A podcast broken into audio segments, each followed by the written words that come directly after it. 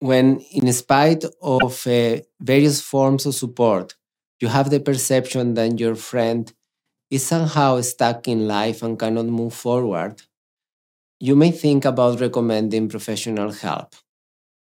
I will share some tips that can be useful on how to do that. First, try to find the right timing when your friend is not too busy and you can be talking for a while together, having sharing a cup of tea or coffee. Then uh, be ready for resistances because the first impression, most of the time, we can have is some kind of difficulties or excuses like um, I don't have the money to do that.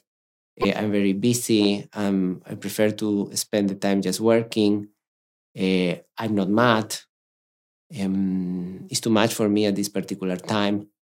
Just listen and do not push your friend and change the subject. There will be more opportunities to talk another time if you still see that he needs help.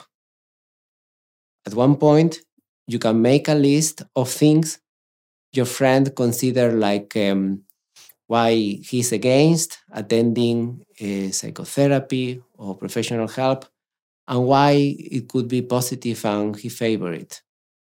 Going through the list, you can share two examples that being concrete for you are worrying and you see that um, somehow show he's suffering and may need help from someone.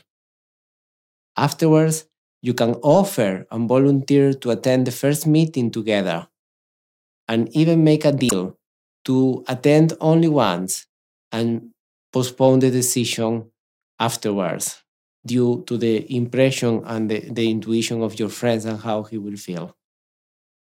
I believe professional help could be a great opportunity to move forward in life. So take this opportunity and do not hesitate to do the best you can to enjoy and to be free from unnecessary suffering.